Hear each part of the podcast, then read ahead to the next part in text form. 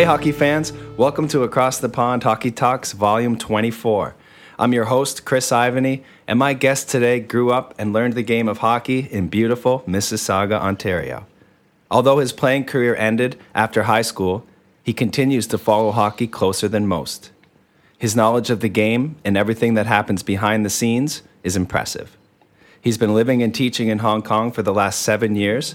He's actively involved in Hong Kong's Ball Hockey League and recently captained Team Hong Kong at the Asian Ball Hockey Championships. Please welcome to Across the Pond Hockey Talks, Mr. Paul McGoy. How you doing today, Paul? Great. Thanks for having me on, Chris. You're very welcome, and uh, I'm honored to have you on. I'm looking forward to having a nice little hockey chat here today.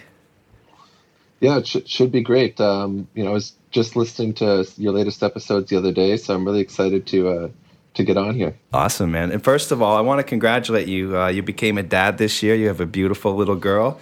How's fatherhood been treating you so far? Um, it's great. I'm, I mean, as I'm sure most of your listeners um, can surmise, yep. I've been home a lot more than. I usually would be at this time because of uh, everything that's going on. So I've gotten a lot of extra time with her that I yeah. wouldn't have otherwise. So that's been really nice. Yeah, it's nice to actually hear a silver lining to uh, being stuck at home, and that is one. Definitely, you get to spend more time with your little girl.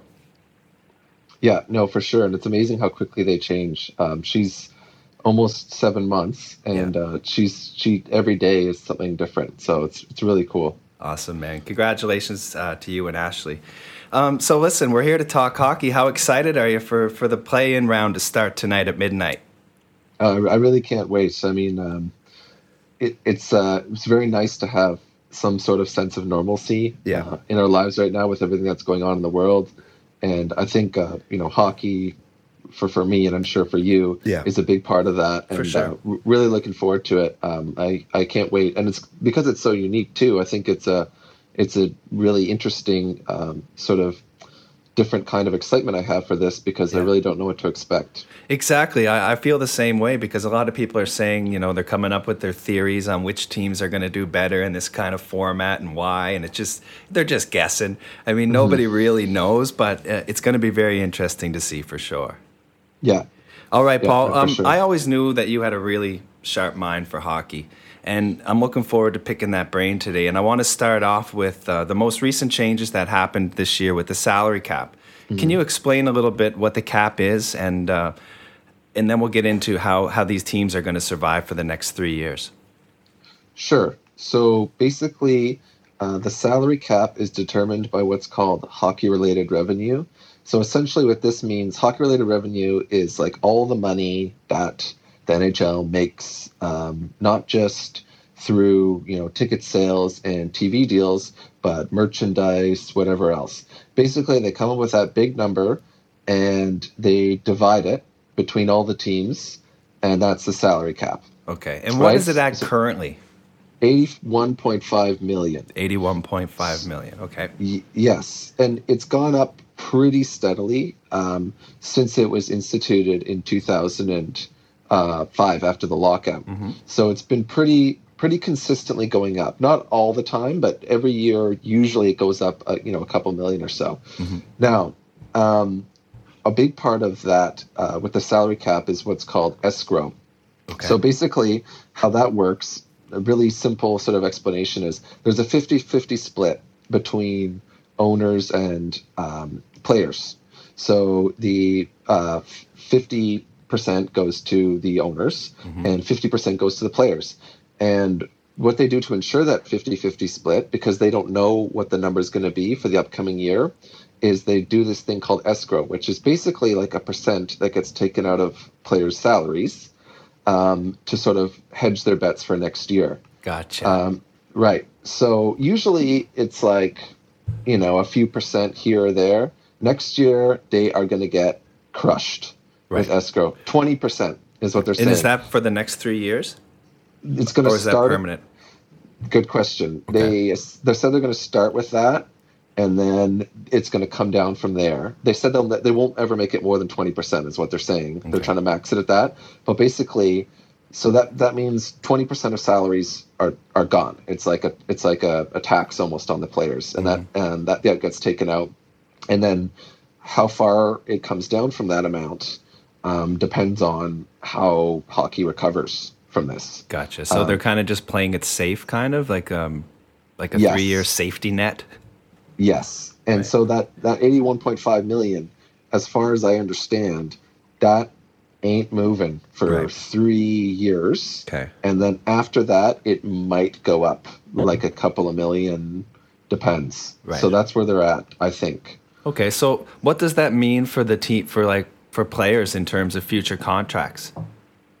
Well, I mean, it, it's obviously you know it's kind of worrisome. Part of the reason, you know, they just um, they got this collective bargaining agreement done so quick. I think is everyone wants security right now. Yeah. So I mean, every single time, and this isn't just hockey. Like you look at baseball, you look at all different leagues. Whenever they have the collective bargaining agreement comes up, when it expires, it's a pain, right? It's Yeah. like there's strikes, there's delays. You know, we've lost um, seasons in you know in, in baseball.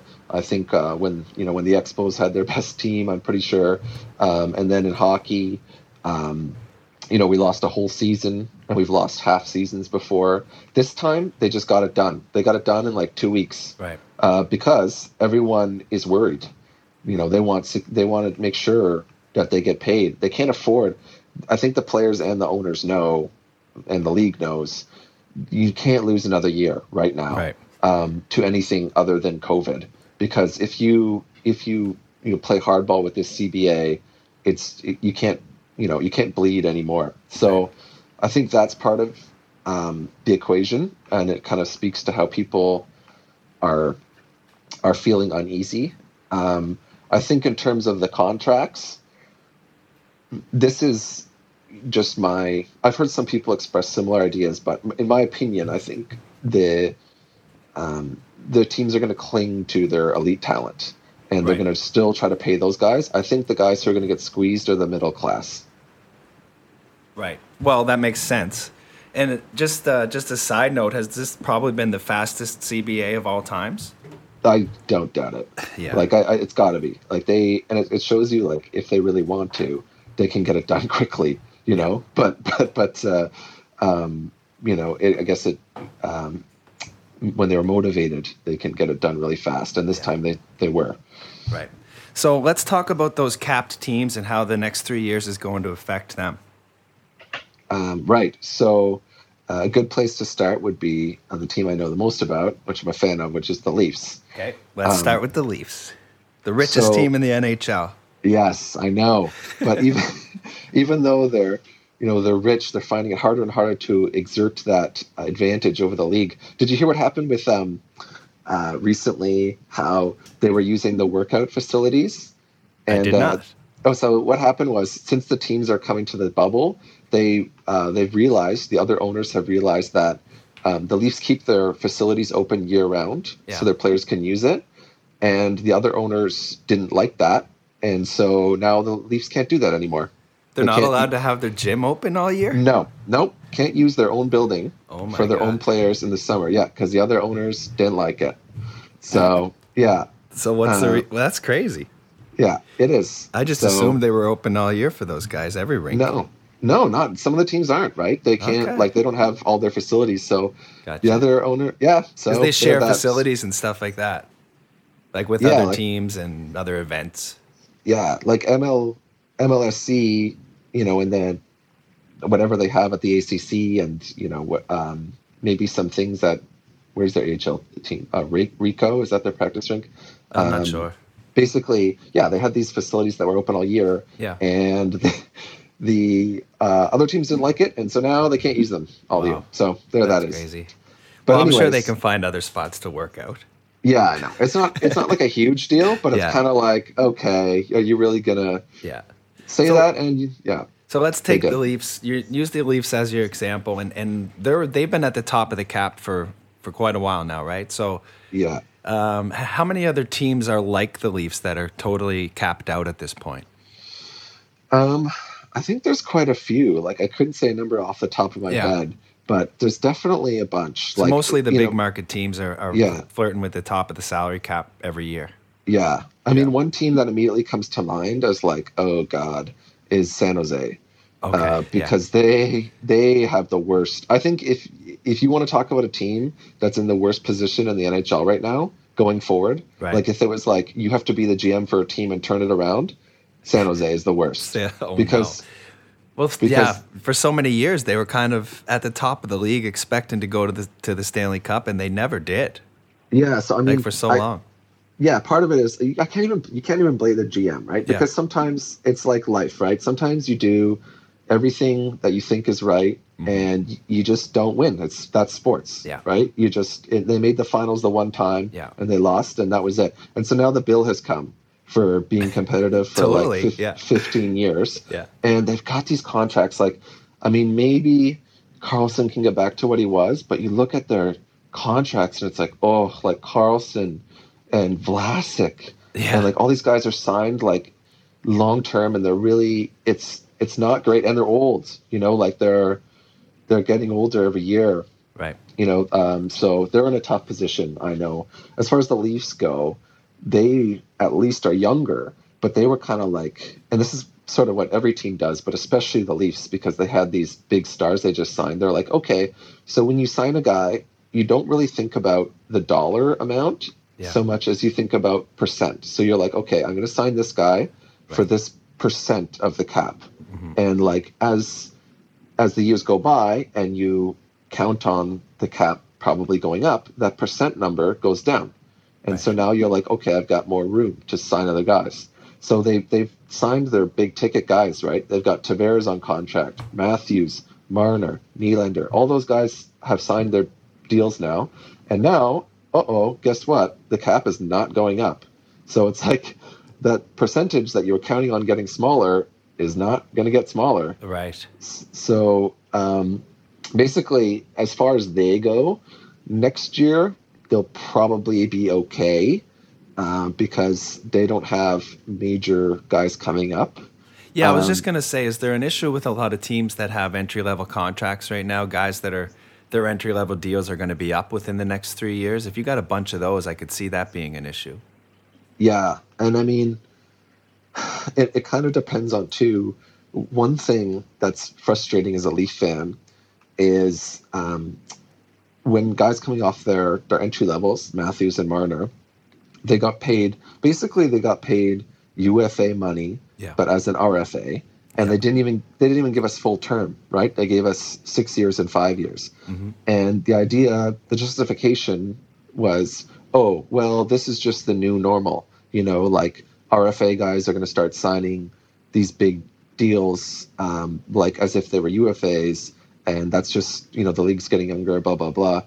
Well, it hasn't really gone that way with other teams. It's mostly the Leafs who have done that. So, I'm not as a Leaf fan. That doesn't make me super happy. Mm-hmm. Um, but uh, anyway, the long and short of it is, you got these guys coming off ELC. Like anyone who's talented and young with is just gold right now because you absolutely need. And what you need to do is you have to keep cycling cheap depth. So you need guys who can who can come on for an entry level contract and give you even if they give you 80% of what a guy who is you know let's say 28 would give Yep. you who's like who's better that's probably still a better option Right. than paying that guy like if you look at there's a couple of guys okay, the type of guy i'm talking about who's ufa this year like a cody eakin Mm-hmm. on vegas or craig smith on on nashville like those guys have got to be looking at, at free agency and are like oh no like i should have signed before Right. because they're going to get sense. squeezed i think they're going to get squeezed Right. That makes total sense because it's going to be a cheaper deal. And, and grizzled veterans like those guys are always looking for a a winning team and looking for a, you know, a short, big two year contract or something. And yeah, it totally makes sense that teams are going to start looking for, um, for entry level deals. Yeah. So as far as as far as the Leafs go, just to like say what's when they because I said next year they'll probably be okay. Year after that, trouble. So I think Kapanen or Johnsson, you know, gone, Right. and Andersen, goalie. I Yeah. think unless he really delivers in the playoffs either this year or next year, I think he there's a very good chance he's gone as well. Right. Well, that's unfortunate, but I mean, it seems like that's what's going to happen over the next couple of years. You're going to see uh, a few teams that are going to have to dump some guys, and it might Yeah. it, it might help help some other teams in the league, of course. And we've got the expansion happen in Seattle that might, you know, help a little bit. Um, taking a taking a taking a, a contract from each team. What do you think about that? Yeah, so I mean, Seattle will um, inject a much needed uh, revenue stream into the NHL. Yeah. So that will that will make everyone a bit happy. Um, I do think, I think what's going to happen with Seattle, it's going to be very interesting to see how good their team is because uh, I think a lot of GMs were embarrassed by Vegas. I, think, agree. That's a good way to put it. like you know they, they made some side deals Yeah. with vegas and and in a lot of cases vegas kind of made them look stupid like florida oh my god like they basically gave them two first line players Yeah, you know to not take another guy who's worse like it was crazy yeah, and um you know so i think that gms this time they're not going to want to make those side deals and yeah. That um, makes sense. they're going to think very carefully about who they expose Yeah, well, we Um, knew, and everyone just thought, you know, expansion team, they're going to suck for a few years, but Yeah. uh, that wasn't the case. Yeah, and Seattle, you know, and Seattle I could suck. You Yeah. know, like I, Yeah. if you know, and, and people be like, oh, like why couldn't you be Vegas? you know, Yeah. competitive out of the gate. Yeah. But um, you know, so it's kind of like they're coming in, and it's almost like a bit awkward position. Like, oh, the last expansion team went to the finals the first year. What are you going to do? And um, I don't know, but Yeah, I beat think that. Good luck Yeah. that. Yeah. I know.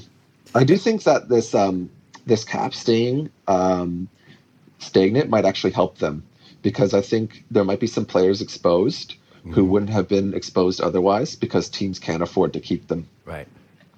Yeah, it's going to be interesting. It's going to be an interesting few years for the salary cap for sure. Um, Paul, I know you follow a lot of other sports besides hockey, and you and I have had this discussion a few times. Uh, we talked about strong link versus weak link sports um, and where hockey falls in that discussion. First of all, can you explain to, to everyone what a strong link sport is versus a weak link sport? Okay, so um, I've heard the first sport I've heard this associated with was soccer and soccer analytics. Yeah. Um, and uh, there's a really good article by uh, Alex Novet that I've, I read about it, and, um, which uh, connects talks about hockey and strong link and weak link. So basically, first of all, what it means is um, a strong link game is one where the team with the best player usually wins. Right. Um, so superstars rule, right? Um, in a weak link game, the team without the worst player usually wins. So Okay. basically, if it's a strong link game, you know the superstars are what make the difference. If it's a weak link game, um, it's better to have a team where everyone is quite good hmm and there's no weak spots, Yeah. um, and that's how you win. So Okay. um, as far as other sports, uh, you can probably guess. Well, what do you think is the most strong link game? Well, I would. My immediate thoughts are the ones that have less players on the roster. Yes. So guys So- that spend like the if take a basketball team that has twelve guys and only eight of them play. yes, and, and- basketball is yes. Yeah, that's so. Basketball would probably be your biggest argument of a strong link sport. hmm Okay. It it is, um, and the weak link, um, soccer is, is more of a weak link sport, Right. um, and and that one of the one of the reasons is you nailed that number of players. Can you think of anything else that would influence, you know, what's strong versus weak? Um, maybe the amount of money people can spend. I'm not sure. The, I, I keep thinking, uh, like, if you compare basketball to like the NFL, the NFL's got like 53 guys on the roster who all have to contribute in a certain way, and, and if you have the top two, three players, it it may not it may not make the difference in the end. Yeah, I mean, this, definitely that plays into it is Mm-hmm. like how you can distribute, um, and and how, what the role is of those players and how much salary they absorb. A big part of it too is um, the nature of the game. So soccer is a weak link sport because it's so low scoring. Uh, one mistake is bad. Right, it's drastic. Very, very costly. If you make a if you make a defensive error in soccer, like a really bad one, um, that can be game over, right? Yeah. Uh, whereas if you make a defensive error in basketball, it's you know it's not ideal, but it's over. Yeah. You can overcome it. There's going to you be know? 120 points scored Yes. in the game. Yeah. right. Okay, So, that makes sense. Um, so basically, anyways, this author Yeah. um, and there's been a few studies, but this is the one I've looked at the most. He he sort of found that um, hockey is more of a strong link game. So um, basically, how bad the worst player is doesn't have an impact on winning. So he did, you know, sort of an analysis um, of like the teams that have succeeded in hockey and who wins and who loses. And basically, he found that um, the best player, having the best player, is much more important in hockey than your worst player, um, how Right. bad they are in terms of impacting your winning. Interesting. Uh, so basically, what this means is you should, in hockey, you should get elite players, uh, even if it means making the bottom of your roster very weak. Um, you know, if you if your fourth liners and and uh, and your third pairing D, if they become basically bad players, it's worth it um, if you can get an elite player or two. Um, and I think what you know, one piece of like general sort of hockey knowledge, or I should say knowledge, but uh, it, um, th- thinking is Yeah. that um, you know the best, the team that wins a trade usually or almost always is the team that gets the best player in the trade. yeah. Um, and if you want to look at a recent example of that happening, uh, look no further than the Ryan O'Reilly trade to Buffalo from uh, sorry from Buffalo to St. Louis, Yeah. where basically um, Buffalo was trading, uh, you know, a dollar for five dimes, Right. and they got these guys like they got like you know they got like a low draft pick, they got um, you know a bunch of guys who played okay, um, Mm-hmm. didn't really do much, and you know they traded away a guy who went on to win the Selke and the Conn Smythe Yeah. for the Like, a heart team. and soul kind of guy. Yeah. Yeah. Yeah, like and you don't trade a guy like that Mhm. unless you are getting back a top of the line prospect. Right. Like you don't give up you don't you don't trade talent like that like it for so cheaply. That's just it's you can't do that in the Yeah. in the modern age. And that's crippled that team. Buffalo Well, it has. They disaster now. keep. It seems like they keep shooting themselves in the foot. They're Oh not. my god. It's been decades since the Oh. Buffalo Sabres have really had a strong team, and and and I don't know if it's all GM or if it's just bad luck, bad drafting. Uh, what do you think is going on in Buffalo? Oh my god! I It's a just listened to a I just listened to a podcast where they talked about it, Mhm. and um, they so they the Pegulas, I think that's how you say their name, Yeah. is that ownership that took over about a decade ago. I think it was nine years ago, and they have gone through uh, five coaches, Yeah. four GMs. Um, they've laid off. They've you know burned it to the ground like multiple times in terms of you know the supporting staff and stuff Yeah. like that. And it's kind of like, okay, eventually, what's the common denominator here? You know, like, Yeah. seems like, Bad it- ownership. yeah, like it might be you. yeah, exactly. Um, and it becomes sort of a, a vicious cycle, like a downward spiral, because you end up bringing in these GMs who are like, gee, the last guy got fired after like a year and a half. I need to do some things to get some wins on the board now. Yeah. And they make short-sighted deals. You know, they they they're not thinking with a, a big vision, a long-term vision. so they're thinking short term because they're worried about their jobs. Yes, exactly right. They're Okay. human. They're Yeah. they're they're looking around and they're like, man, yeah, it doesn't seem like this is a very secure place to work. Like True. I need to get some results here, yeah, and and um, you know, and you can end up making these these really bad deals. And this is this is kind of what the Leafs were doing for years, right? Yeah. Um, they basically before Shanahan, they sort of were trying to let's let's get to basically like we got to just try to at least make the playoffs this year, even though. Um, it, it won't like long term it's not good for the team and actually yeah. That confused me because Toronto has such a strong fan base. Why are they always trying to appease them? Well, I mean, the, part of it was part of it is is just money too. Like every Yeah. every playoff game that you get in a market like Toronto is so valuable um, in terms of you know revenue that you can generate. Yeah, Um, but also, um, I think it's the idea of you can justify um, you know, sort of staying the course. And I think so. This is a controversial sort of Leaf opinion. I know the way it went down uh, was obviously heartbreaking, and it was definitely heartbreaking for me to watch it in a Toronto bar um, and pay for an eighty dollar cab home, so I didn't have to be on the GO train with depressed Leaf fans. Yeah. But the, but that famous Game Seven collapse mm-hmm. against the Bruins in 2013, that was actually one of the best things to happen to the Leafs because the Leafs that year, if you remember, that was a lockout shortened year. Yes. Yep. And and uh, basically they had no business making the playoffs. They were they were riding uh, hot goaltending and like unsustainable shooting percentages. They're basically getting lucky. Right. And if you watch if you watch their games, you could see that. Like they were getting outshot by like 15 and they'd squeak out, you know, a 3-2 win. Right. And that was happening night in night out. And so if they had won that series, management could have been like, look, we want a playoff series, you know, like mm-hmm. we should keep on doing what we're doing. But instead, that was kind of like after that series, it was kind of like, okay, time to like take stock of where we're at. Mm-hmm. And so, you know, and and we would have got smoked in the next round. I'm Likely. pretty like I have no I there's no way we would have won more than like there's no way we were winning the cup that year. Put it no, that way. Like no way. we were we were way over heads. Yeah, well, um, I think you I think you hit the nail on the head there. I think you're you're right with that uh, assessment of the season for the Leafs. Yeah.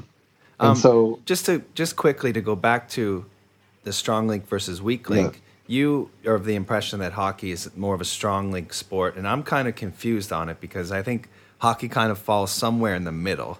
Um, you know, every team needs to have two elite centermen, and they need to have a really good goalie. Mm-hmm. And then, so that would be, would that be considered your strong link? Could it be three to five people that you're depending on, or is it just based on who has the best player uh, in the in the game?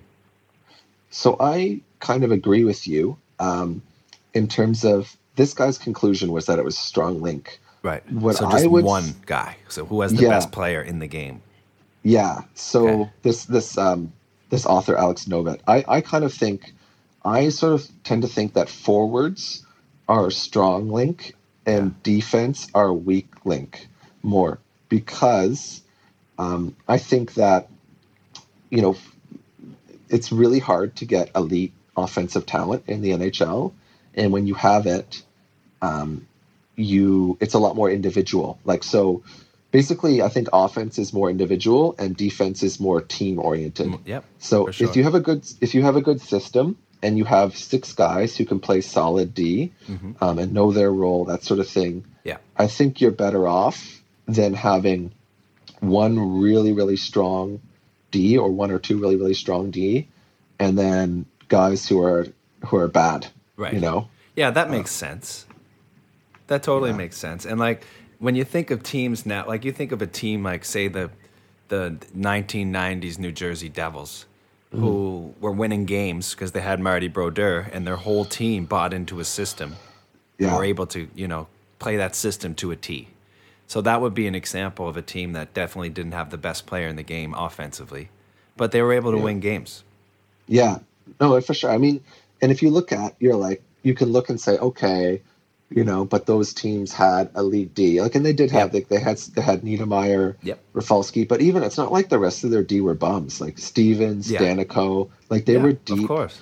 Yeah. And if you want to see a team that, in my opinion, got exposed with their low down defense, um, it was San Jose uh, in the finals when they played Pittsburgh. Mm-hmm. Their their third pairing D was like Roman Polak and I think Brendan Dillon yeah. or something, and they got Pittsburgh just feasted them mm-hmm. on them because one thing that you can do is in the playoffs is line matching as well at home. Yeah, exactly. and I think that that makes a big difference. I think that makes a bigger difference with the defense than it does with the forward. So, like, let's say you have a, a forward like the Leafs do, 18 year old Nick Robertson, mm-hmm. who looks like he's going to play in the first game. I know. He looks amazing. Okay. So you can hide, like, he defensively, he's probably not going to be the best. No, he'll be a know? liability. Yeah. But I think a winger, you can hide mm-hmm. a little bit better. You can be like, okay, you know, he, like, he will just just try to stay in your position on the wing and um, take short shifts, whatever Like I think it's you're less likely to get exposed as a winger um, versus if you're a defenseman and um, the other team is targeting your pairing. I think uh, they're dumping it in your corner. You know, they're they're trying to get in your kitchen in front of the net. Like man, Yeah. like if you're in if you're bad, uh, you're gonna get exposed. Totally. So And one of the things about hockey, where um, you know maybe some people don't know this, it's one of the only sports where home field or home ice or home court advantage has a benefit of getting last change. And, and when you're matching up in playoffs, like it's huge. You can't do that in the NBA. You can't do it in the NFL. You can't do it in other sports. So I think that's one thing where actually home ice advantage makes a pretty big difference in the NHL. Yeah, and I mean, and some coaches are are um, you know so line matching is such a big part of what they Yeah, do. they're experts. Uh, yeah, um, you know, if you if you look at the Leafs' upcoming series with with Tortorella, Yeah. you better believe Scary. he is going to he's going to be very, um, you know, line matching very hard yeah. uh, specific players against the Leafs' top guys. Yeah, I totally agree. Um, let's move on now. We we've discussed the evolution of hockey a little bit um, the last couple of times we spoke, Paul, and how the game has changed in our lifetime so much. What do you think about the product on the ice right now? Is it more entertaining than it's ever been? Yeah, that's a good question. Like, I mean, part of one of the things that's hard to really separate here, and I mean, it's probably the same for you because we're around the same age, is when I think about the sport when I was a kid, um, you know, I was uh, looking through it perhaps through rose tinted glasses because when you're a child, um, the way you see things and uh, looking back, nostalgia um, can sort of maybe obscure looking at it objectively. Um, but I would say it's definitely faster now. Mhm. Um, and I think that in that aspect of it, um, it, it is better. Like if you go back and you watch old hockey footage, and it doesn't, you don't even have to go back that far. Like you go back to the late '90s, it is so much. It's slower than now. Yeah, like it's noticeably significantly slower. Yeah, what I would say though is I do, and I'm not even that much of an old school hockey guy. I do kind of miss. I think that there's not as much. I don't know. Um, there's not as many ri- rivalries. There's not as much sort of um, hatred. bad bad blood Yeah. between teams and like these really, you know, yeah, exactly that sort of thing. That kind of Mhm. I'm sure, I'm sure the guys are still passionate in their own way, but Yeah. I I have to admit I do kind of miss that aspect of hockey. What about Yeah, you? I, I agree. And um, my recent podcast with Barry Beck, he talked about that in depth. How how much guys hated each other back in the day when they played against each other. They didn't even talk to each other after the games. There was nobody, you know, meeting in the hallway for a chat after the game, kind of thing. And that has changed a lot over the years. Now that guys have played together growing up, they come through the same systems in Canada and in the U.S. and in Europe. So yeah, I think uh, that's a huge factor.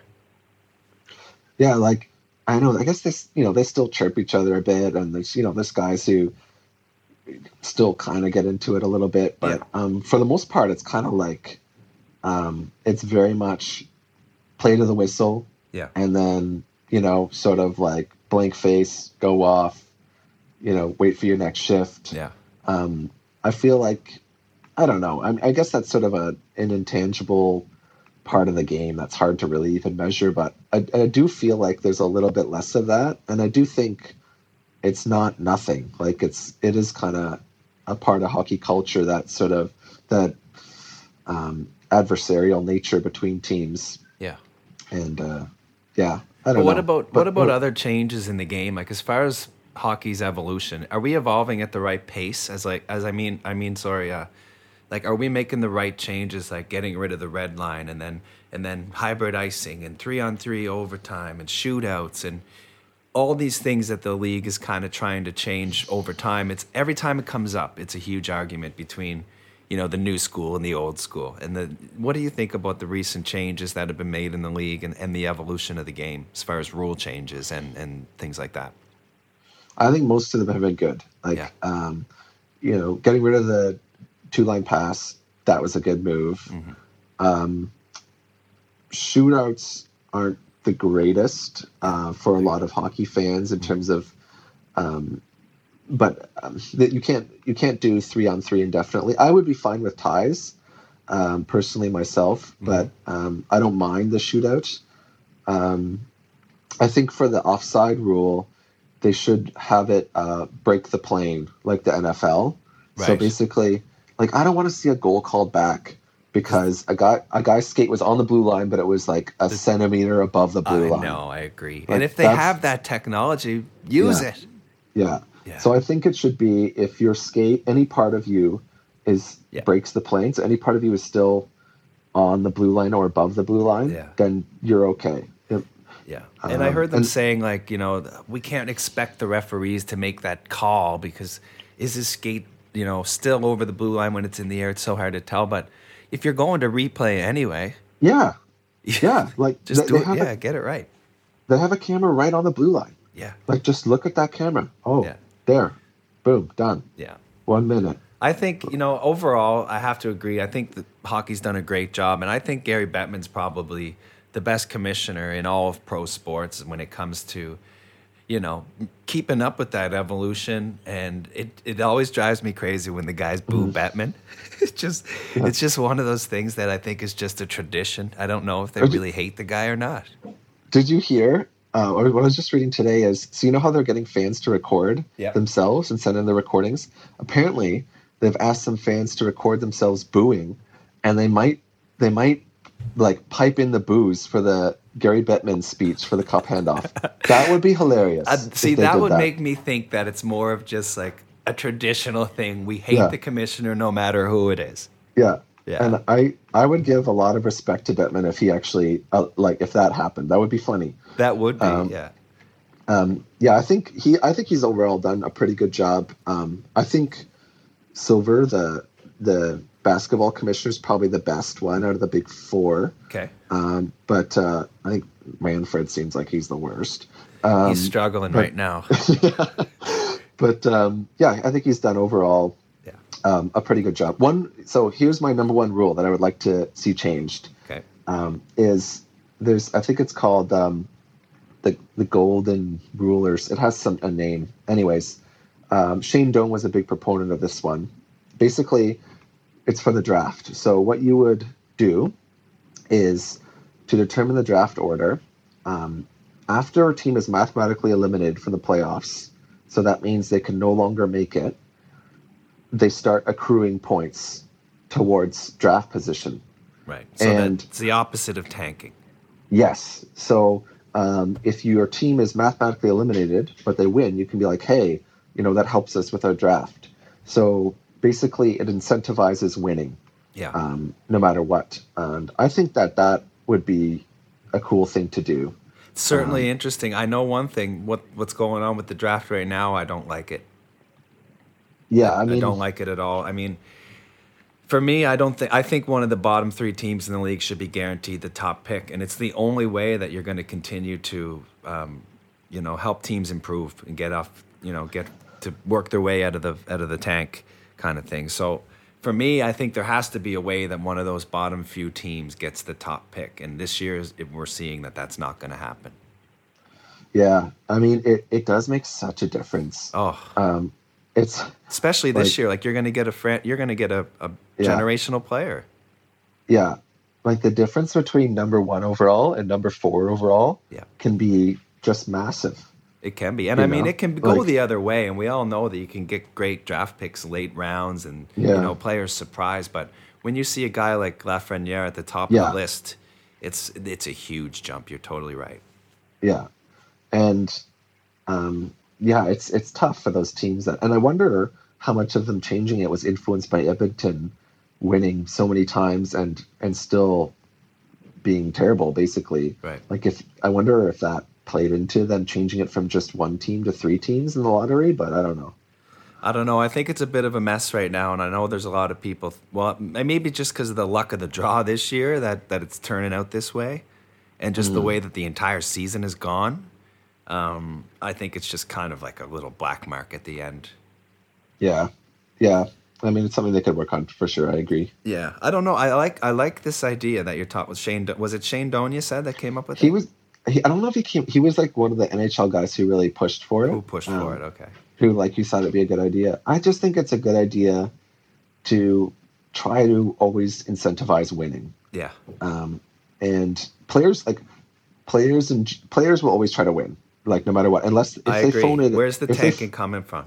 yeah, tanking comes at the GM level, right? Okay. Tanking tanking comes. Coaches and players will try their best to to win games, but a GM will say, okay, you know, we're basically going to make our team bad um, for this year in the hopes that next year we can be, we can be, you know, or two years from now we can be good. Yeah. And so players, you know, players will want to win no matter what. I think it for more than anything else, it's for the fans. You know, it makes it gives you a reason to watch the last five games of the year Mm-hmm. um, if your team's garbage. Yeah, I I think it's interesting. Like I mean, any anything that you can do to incentivize winning, like you said, and avoid tanking. I'm I'm Yeah. for the idea. I I definitely like to get into that a little bit deeper. Um, Yeah. But for the sake of time today, one of the positions um, that really evolved over the years is goaltending. Um, would you agree?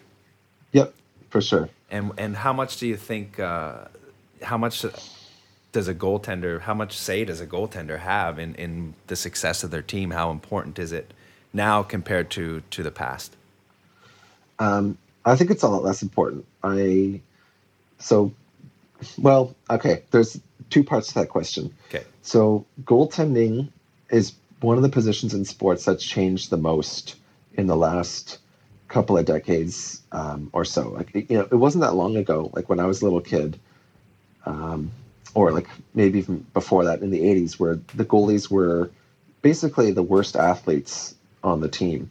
Um, yeah, and and now they're kind of the best athletes on the team. Um, and there's not much to pick between them. Like I pulled up, so just now, I pulled up a random year in the in the 90s um, for the regular season. It's 96, 97.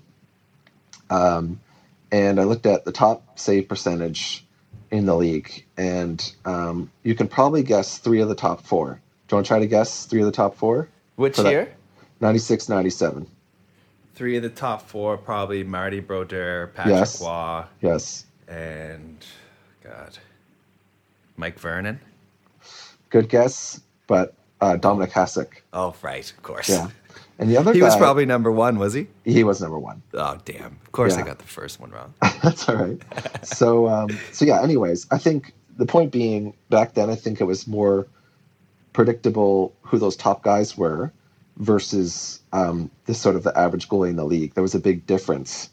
Um, whereas now, like, okay, tell me, who do you think are the top five goalies in the league right now? Just your personal opinion. Oh, that's so tough. But I would say uh, Carey Price, John Gibson, um, Darcy Kuemper, maybe right now.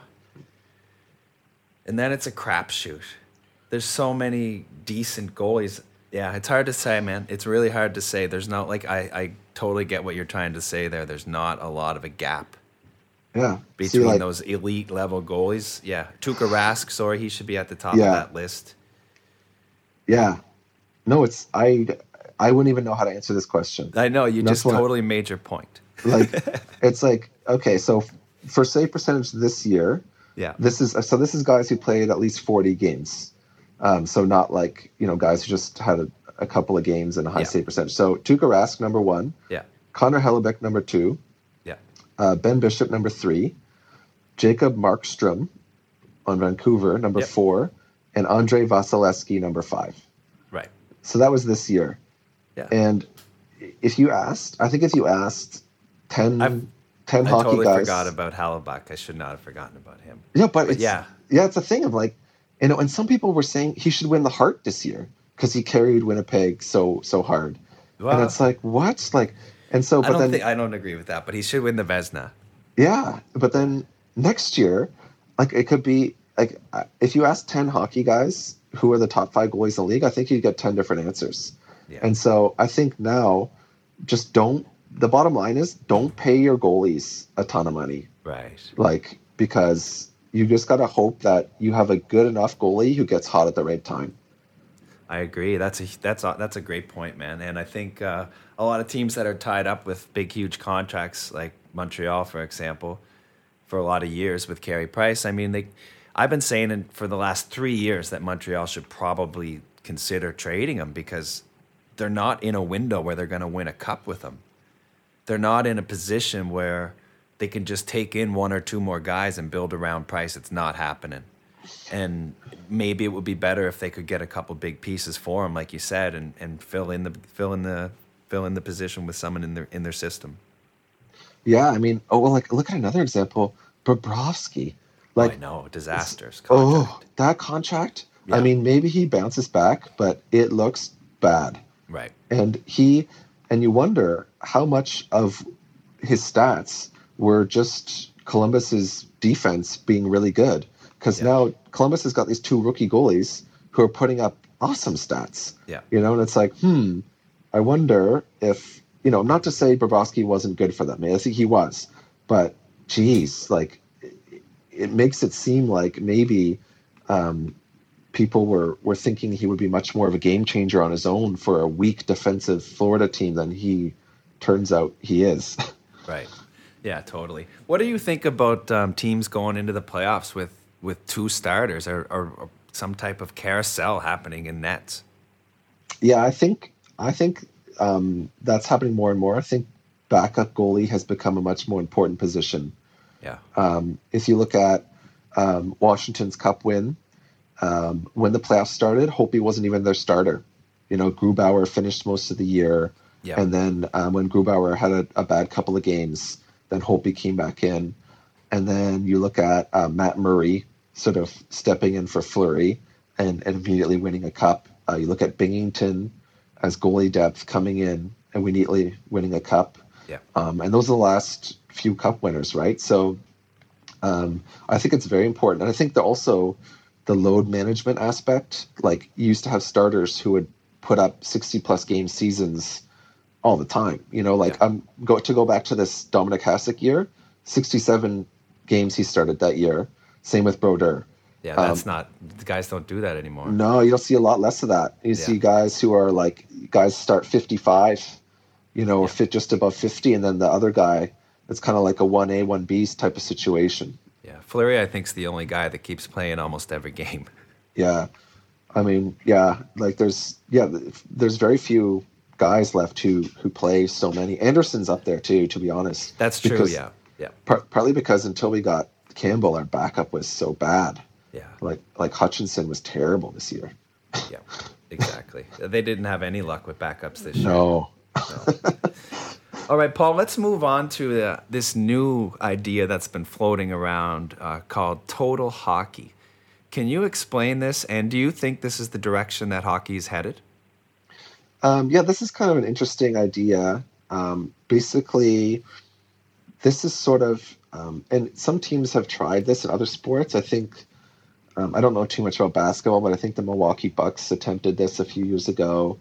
Um, basically, the idea is positions matter a lot less in total hockey, and it's more concentrating on um, responsibilities and where you are on the ice um, and what is happening on the ice and re- reacting accordingly, as yeah. opposed to this is my position, this is my job, do your job in your position. Um, you think of it more as a one cohesive unit. So, mm-hmm. Um, a coach that has tried to do this is uh, Mike Yeo yeah. for the Minnesota Wild. He he attempted to do this. Um, so basically, it's like okay, you don't have a playmaker or a stay-at-home defenseman per se. It's like every forward is a two-way forward. Every defenseman could could score goals. And so, like, let's say you have a defenseman who goes on the rush. Yeah. Right.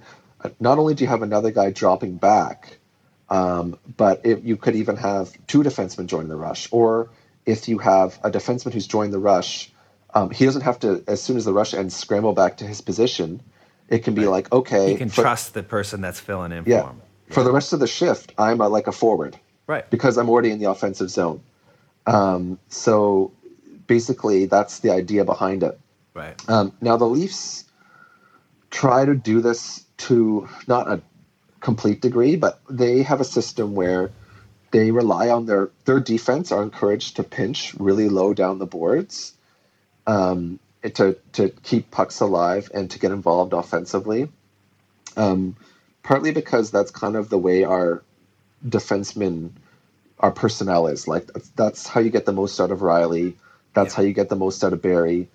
The problem is if you're going to do that, you need forwards who are really on the ball and like committed to covering and and being Yeah. back. Um, But what about not just covering? They have to have the ability to play the position as well. Right. So you Yeah. need a guy who like you know how when you see a forward get caught back on when Yeah. they're when a team's playing a power play and they have a forward on the point and then that forward gets walked. You know, it's like a two for, on one and for like a in short the back of yeah, the net. Yeah, exactly. For like a shorthanded goal and you're like, who was that D? Oh, he wasn't a D. that's You right. know? I think Yeah. they're trying to think it's like now, I don't know how far no team really does this fully yet because it's so hard, but I do think things are going to go more in this direction. Mm-hmm. Um, if you look at uh, the way D are, def- are drafted now, like uh, who are the best D in the league, rookie D in the league right now? Quinn Hughes, Cale Makar, and Adam Fox were the three best def- rookie defensemen this year. Mhm. And what do they have in common? They're more about moving the puck, jumping up on the play. You know, they're a bit smaller, more mobile. Yeah. Um, they look more like what you would expect a forward to look like. I agree. Um, and so you're going to see. I think you're going to see that there will be a less less of a distinction between the way um, forwards are built versus D. But I don't think it'll go the whole way. I don't think it'll go totally to like positions don't matter, whatever. I just Yeah. think that's that's too hard yeah, um, and uh, too chaotic. But right. I do I like think the idea though, man. It's very Yeah. interesting. Um, Yeah. and I, I think you're right. I think there's a lot more of that happening now than ever. And as people's roles change in the game, and and hockey's so fast now, and and, and it's so Yeah. offensive, and there's so much depth too, and it, it's only a matter of time before uh, players are able to play every position on the ice. And I think that evolution has already started. Yeah, I mean, well, I mean, if you look at Bobby Orr when he came into the league, Yeah. you know, nobody rushed the puck like that as a D. Like it just wasn't done. It wasn't just like, you know, and so like he he kind of revolutionized, and then since then it's sort of been edging, ebbing and flowing a bit. But I think it's it's really edging that way, um, with how teams are playing more often now, Yeah. um, especially when they're more committed to playing a possession style. Um, that's easier if you're, you know, you have a D who crosses the red line and he's like, oh, I have to dump it in now. Instead, they're like, no, you know what? I'm going to go for it myself to try to, yeah. Yeah, totally. Great insight, Paul. Listen, are you ready to talk about some playoffs? Sure. All right, let's let's talk about specifically the play-in round. Um, Okay. I did make my predictions on my last episode, but we didn't really go into in depth. Uh, we just kind of uh, gave a one sentence answer and gave our prediction. So I want to go into it a little bit deeper with you, um, and we're going to focus on just the play-in round. So um, first of all, is there a do you have a an opinion on what kind of teams do you see doing well in this short um, kind of format that we're using this year? honestly like i really it's so hard to say um, there's Yeah. so many um, there's so many factors Uh, in, intuitively you think okay the teams that um, maybe are built more on skill than systems might do better because it, it might be like october hockey right and and october hockey is generally pretty sloppy because you know there's guys who are not a, you know they're not in the flow of the season yet. They haven't perfected um, you know what they want to do in terms of defensive zone coverage that sort of thing. So in those situations skill can shine. So that might have that might you know favor a team like the leafs Yeah. um, who are built more on on skill and especially offensive skill. Yeah. um, but who know but you know it's really hard to say. I i mean it's almost like a brand new season like you can look at teams were hot going into the break but does that even matter Yeah, it shouldn't anymore. no Momentum is should be gone.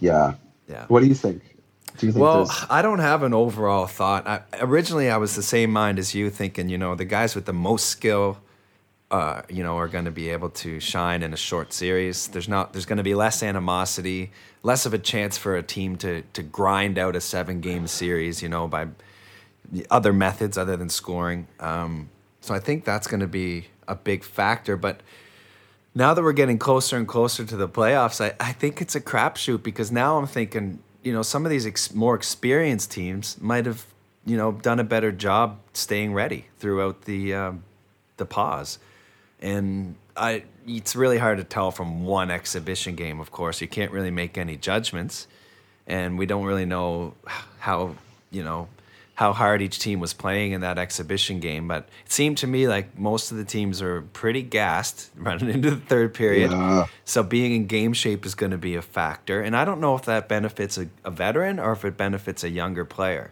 And then I'm also looking at things like teams like Washington who have gone on long runs the last couple of years and their star players are a bit older, even even in Pittsburgh um, maybe even Chicago with Toews and Kane, like guys who really could have benefited from a three month break.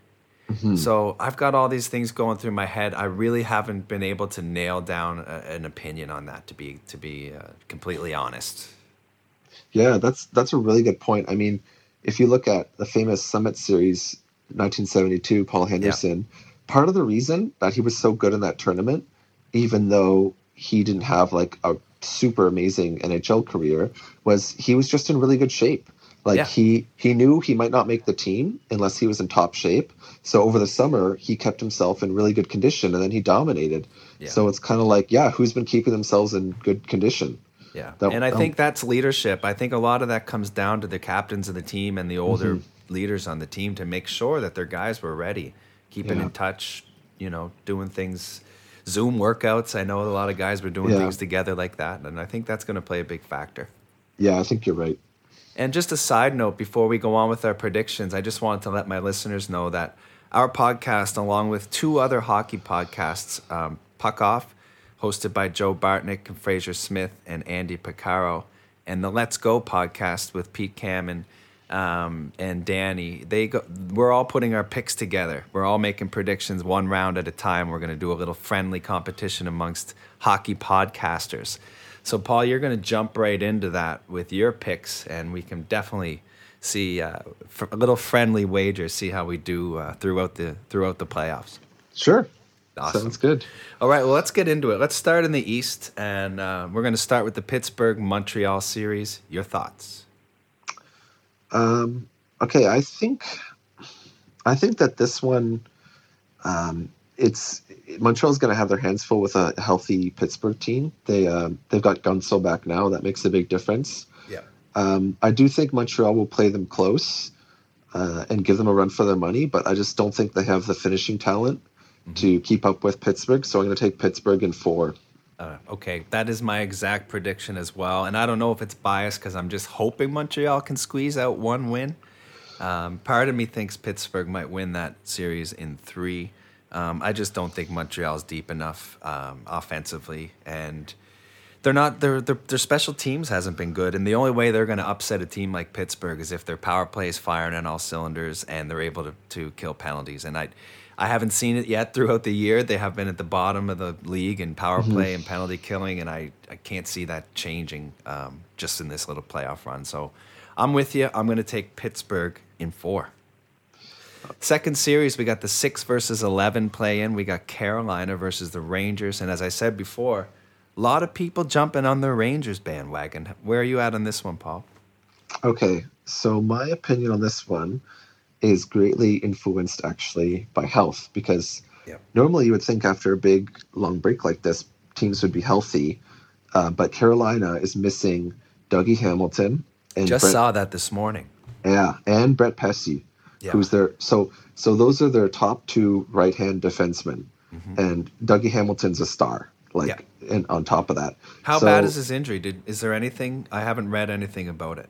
I don't know how long he's out for, but I'm pretty sure it's at least this series. Oh gosh, yeah, that's so, huge. What about the they brought in Vatanen and Brady Skjei at the trade deadline? Is that going to make a difference?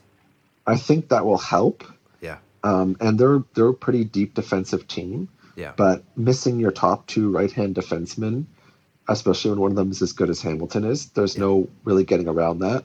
Okay. Um, and I think what makes that even worse is um, you know, you look at okay, they're one exhibition game, like you said, it's only an exhibition game, but Ovechkin on left wing going up against that right side you know, he did well. He did very well. Yep. He dominated. He got Yep. three points, two Yep. goals, and then you're like, okay, who are we going to face on left wing on the Rangers? Oh no, Artemi Panarin. Yeah, like the best player in the series. yeah, the best left winger in the league right now, probably. Yeah, So it's like, yeah, so it's like, okay, I think he's going to eat their lunch. Like he's just going to be a demon in this series. I'm predicting. So I, because of that, I'm going to take the Rangers in five. Good call. Um, I'm actually going the other way, and I made this prediction before I knew that Dougie Hamilton was out. Um, but I will stick with it, and I I love Carolina. I think their their top three lines are young and fast, and then bringing back Justin Williams, those additions on the blue line, and I think both teams are kind of a one A one B type goaltending situation. Uh, maybe even one C for the Rangers. They seem to have three guys that can go uh, any night. Um, that could be a difference, and and I don't like the carousel in the playoffs. I'd like I'd rather a team be walking in with a with a straight up. He's our number one guy. Um, I think that's helpful in the playoffs. But I'm taking Carolina in five. This is going to be a squeaker, and I look for Mr. Williams to maybe be a game five hero. All right. Yeah. Famous Mr. Seven be- becoming right. Mr. Game Seven become Mr. Game Five. Yeah. You got it. Yeah. All right. Next series, the Islanders in Florida. Your thoughts? yeah, this is a tough one to call. Um, I think, I think because of the, like I said before, how it, it might be more tilted towards uh, offense um, at this time. I think maybe Florida might be able to to surprise here. Wow. Um, so, but uh, yeah, you know what? I'm gonna go. I'm gonna go Islanders, but in five. Good call. I think I think you're right. Uh, Florida's. Uh, I don't think they, they did very well against the Islanders this year, and goaltending is a big factor in this series um, for Florida. They're a well coached team. They got Quenneville behind the bench, um, but they were they were sellers at the deadline, and that kind of worries me. Um, Yeah, I got the Islanders winning this series in four. I just think the Islanders. Uh, you know, I didn't have much. I didn't have the Islanders even making the playoffs this year at the beginning of the year. I had them in ninth, me neither. think, or or to ninth or tenth when I did my predictions at the beginning of the year. But they certainly surprised, and you know, I, guys like Anders Lee. Um, he's a guy that's not on a lot of people's radars, but he does everything right, and he makes Barzal look like a superstar. Um, he, you know, he does he does all the dirty things and and goes to all the dirty areas. So I like the Islanders in four. It's going to be a well coached series with Trotz and Quenneville. I think uh, the Islanders are just a little bit deeper. Yeah, and I think you have to like the Islanders, even though I've minimized. You know, I'm saying like, oh, it might be Yeah. a bit of October. I, I- the Islanders defensively compared to the Florida, there's no comparison. They're way That's right. better. They're way better. Um, yeah. yeah. All right. So we both got the Islanders. And finally, uh, your thoughts on the uh, the Leafs versus Tortorella series? Oh man, this talk about a clash of styles. Did the exhibition game scare you? I mean, the good news. Columbus. They looked good. They looked good. They're good, man. They're a good team. Like, um, and they're healthy. They were injured all year. That's true. Um, yeah, this is this is such a hard one to predict in terms of because if the Leafs can dictate the game, um, then it's you know it can go one way. But if Columbus can dictate how the game is played, it could go way the other way. Yeah. Um, I got to go with my Leafs, but Yeah. I, I, I think it's going the distance. I think it's going five, Yeah. and we need Anderson to be, you know, Anderson needs to be above average. If he's just average, I don't think they can win. Okay. Um, I'm with you. I got the Leafs. I'm with, I took the Leafs in four. I think Tortor- Tortorella finds a way to win a game at least. But um, I just think Toronto's ready to uh, to prove to the world that um, they're for real. I think they got the big, the best players in the series. I think Columbus is a is a grittier team. Um, Toronto is more talented. So I'm gonna go with Toronto in four. Okay. All right. Let's move on to the West. And this first series is starting to scare me a little bit as well. The Edmonton Chicago series. I had originally predicted Edmonton to win this series in three.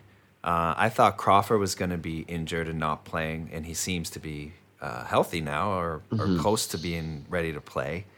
And just watching Chicago the other day in the exhibition game, I don't want to take too much from the exhibition game.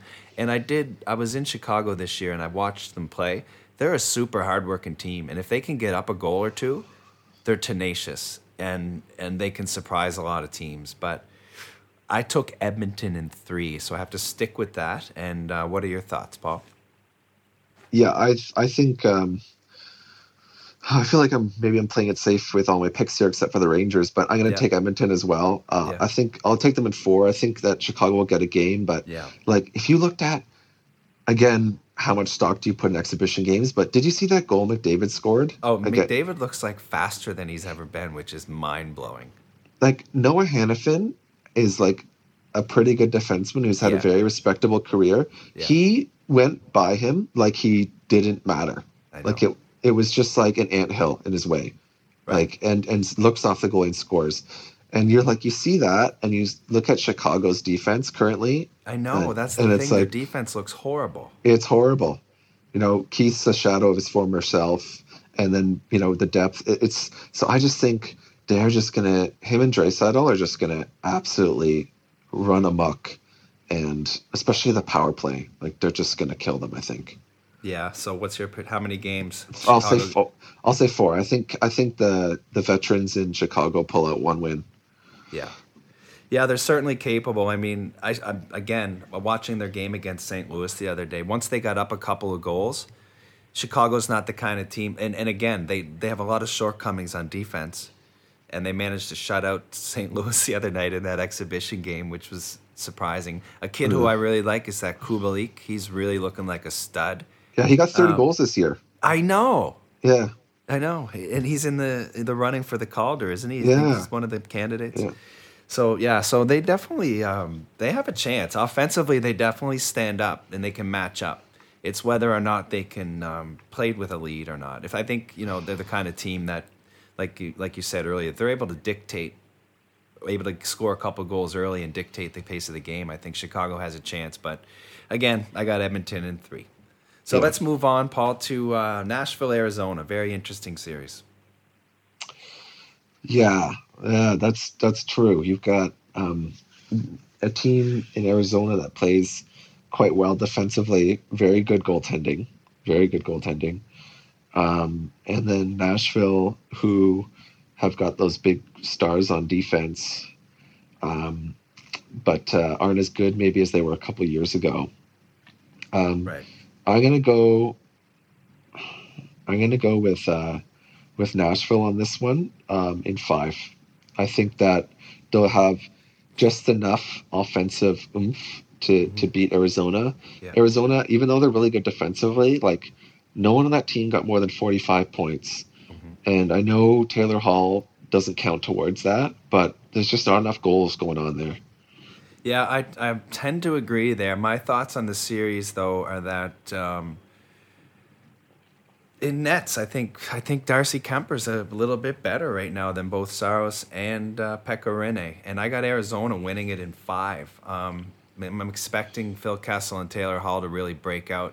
Oliver Ekman Larsson's probably the you know obviously he's the best defenseman on Arizona, and and Nashville stacks up better defensively than most teams in the league. Um, but I think if you add the defensive style of Arizona and their goaltending, I think they can play a better defensive game. It, I think it's going to come down to who can score three goals in a game. Yeah, Um, and I've got Arizona winning it in five. That- The like a, it's a toss up. the reason if if if Rinne was starting, I would pick Arizona, but I think Okay. Saros is starting, and I think he, um, I think he's a bit better at this point in their careers, so Mm-hmm. that tilts it. But I agree, like you, it's very close call. Yeah, this is a tough one. I think it's going to be a lot of 3 2 games. Yeah. All right, moving on to the Vancouver, Minnesota series. What are your thoughts on this one? Um, I'll take. Uh, I, I just Minnesota. I feel like that's got to be a hard team to cheer cheer for. Like they're just not exciting, and like nothing. I don't never look at them and I'm like, oh, you know, like intimidated by them. I think, I think Vancouver just in terms of, um, of talent and offensive pop. They've just got the edge on them. Yeah. And they've got Markstrom. I, I, I'm going to take Vancouver, and I'm going to take them in three. Excellent. Good call. I like it. I hope it happens. Uh, I think Vancouver is certainly a really exciting team to watch right now. I don't know if they have the, you know, if this was a seven game series, this was this is one of those ones where I think a team like Minnesota might be able to grind and wear down a team like Vancouver. Minnesota's a veteran team. Uh, they they're where they're really well coached. They've been playing at a high level, but they were kind of sellers at the deadline too. They they traded away Zucker. Um, Yeah. didn't really look like they were going to make a run, and then all of a sudden they were playing really good hockey. Um, I think it's Fiala that they got um, had a huge second half, um, but it, in this short series, I'm also going to take Vancouver, and it might be a bit of a homer pick because I want Vancouver to, uh, as a Canadian team, there to, to do well. But I think they, I think in this short series and with the uh, with the with the moves they made at the deadline, bringing in, you know, uh, Tyler Toffoli, I think adds a huge piece on their wing. And um, yeah, I got Vancouver in four. Yeah. Okay. Final series, Paul. We've got the Calgary Flames and the Winnipeg Jets. And to me, this might be the best series of them all. Yeah. This is one that's, um, you know, it's really hard to call here. It's it's interesting if you look at um, their their points. They were they were quite close in points, but um, Winnipeg, I'm looking at it right now, had a had a plus 13 goal differential, Mhm. and Calgary was minus five. Yep. uh, which which might indicate that um, their their records could be a little bit deceiving. Yeah. Um, this is this one comes down to Hellebuyck for me. Yep. Um, that that Winnipeg defense got decimated last offseason. I was just going to say that. Yeah. Oh, they lost Trouba, they lost Byfuglien, they lost Myers. Chiarot. Yeah, they just so he's he's just absolutely carried them. yeah. um, it's it's amazing. I'm I think man, it's a tough one, but I am going to go with Calgary in 5. I think that this is the year that Gaudreau has to really ha- show has something to prove and against a depleted defense, um, it's time to time to prove it. Well, it certainly is time. Him and Monahan did not have amazing years. Um, No. To me, of course, the Hellebuyck factor. He's there's no question who has the better goaltender in this series.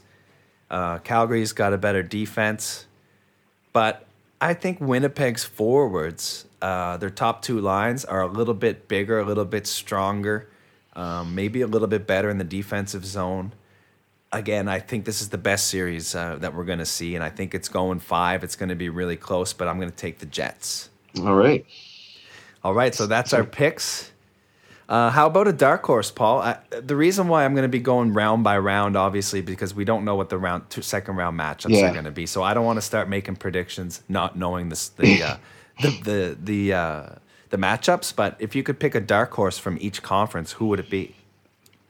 Ooh. Um, well, I don't know how much you would consider them a dark horse, hmm but I think um, you know the the brand of I, I think Edmonton honestly like I just Yeah. think you know I know they've got the star power but they weren't you know they're not in the top four of the conference but I, I think that they could is that a dark enough horse for you Yeah, oh don't for sure. Yeah, they're Yeah. not even in the top four. They're definitely a dark horse. I, I think that you know if they can pick up where they left off on terms of their power play, um, and if it if there's mistakes defensively with some of those top teams like St. Louis and Vegas, I think they can make a lot of noise out west and maybe come out of that conference. Right. How about the Eastern Conference? If it weren't for the Hamilton injury, I would say Carolina. Yep. Um, but that really, you know, makes me um, wary of them. I'm gonna go. All right, I'll go super dark horse here, All right. and I will go with the Rangers. Wow. Um, Not it, that's you know a, a lot of people are on that same boat. There's a lot of t- hype around the Rangers right now. like, well, okay. Would you consider like would you consider Philly a dark horse or no? Uh, yes, I would because Okay. you know what? I, the, to me, the powerhouses in the East are Boston, Tampa Bay, and Washington. Okay. Philly, So then, Philly, Philly surprised a lot of people in the second half. I don't, I'm not sold on Philly yet. So yeah, I would consider them a dark horse. okay, then Philly. Okay, that's a good call. Yeah. I don't really. I was thinking about this as well. Um, I kind of want to say Colorado as my dark horse, which I kind of mentioned the other day, but because again, they're not they're not in a lot of people's top three, maybe, but I can't really consider them a dark horse, I guess. And like you, Edmont, I really like Edmonton to go for a nice little run here. And the fact that the fact that they're playing in Edmonton, I, I think, does make a difference for them. And uh, even though they're not with their families, I just the familiarity is definitely a bit of an advantage. Um, but in the West, I'm going to go my dark horse as the Winnipeg Jets. I think they've got a real good chance to go on a run if they can get by Calgary. Um, they might, like I said, they might have the best goaltender in the league right now, and um, I like their depth up front. Uh, if they can, if Hellebuyck can continue to do what he did all year, and they they don't give up three goals each game, I think they got a real good chance. So I'll go with the Winnipeg Jets in the West as a bit of a dark horse. And in the East, my dark horse is the New York Islanders. Because originally, I, I also mentioned um, I thought that the break was going to do well, do wonders for Washington because I thought you know they really could use the break. Ovechkin uh, could really use some time off. He plays a lot of minutes. He plays a big game. He plays a tough game. Like guys like that, I really think can benefit. But I don't. They're not really a dark horse, so I'll go with the New York Islanders. I mean, yeah, yeah, that's that's a really good pick, and um, I think they're a bit they're a little bit of an older team as well, maybe. So like that might benefit them as well, having had this break. Yeah. Um, not too old, but you know, um, Well, yeah, for sure. And if they can get any type of goaltending from Varlamov, I think they definitely have a chance. Um, all right, Paul. Can I ask you one final prediction? sure. Who's winning the Stanley Cup this year? Um, uh, that's a really good question. I may go bold here and say You don't Um, have to. I mean, we're going round by round here. I'm just kind of throwing you to the wolves. All right. You know what? I'll, I'll forget it. I'll just go bold. How about Colorado Avalanche? Good call. Yeah. Colorado Avalanche definitely have a chance. I'm with you on that one. Hmm. All right, Paul. So the playoffs are about to begin. Um, you're a new dad. We're living in a lockdown right now in Hong Kong. Um, what's next for you? What's going on in your life? Uh, well, um, start back up at work in a week or so, Yeah. and then uh, basically just trying to get my ducks in a row for that uh, starting, and then other than that, you know, um, just like the rest of us, sort of waiting out uh, what happens in in terms of the the COVID crisis, and Yeah. in Hong Kong, things as you know have locked down pretty severely lately. So Yeah. hoping that that turns around, and then watching hockey, and Uh, other than that, not a whole lot. Well, it's going to be a, a couple good months of watching hockey, and you know, if we have to teach from home for the next couple months, I won't be disappointed. Yeah, no, no, nor will I. All right, Paul. That sound brings us to the end of the interview. Will you stick around for overtime? Sure, sure thing, Chris. All right. Overtime is brought to you by Yardley Brothers Beer. Got yourself some spicy chicken wings or delicious pizza? What better way to wash it down than with some Yardley Brothers beer? That's right, folks. We're stoked to have Yardley Brothers beer as one of our sponsors.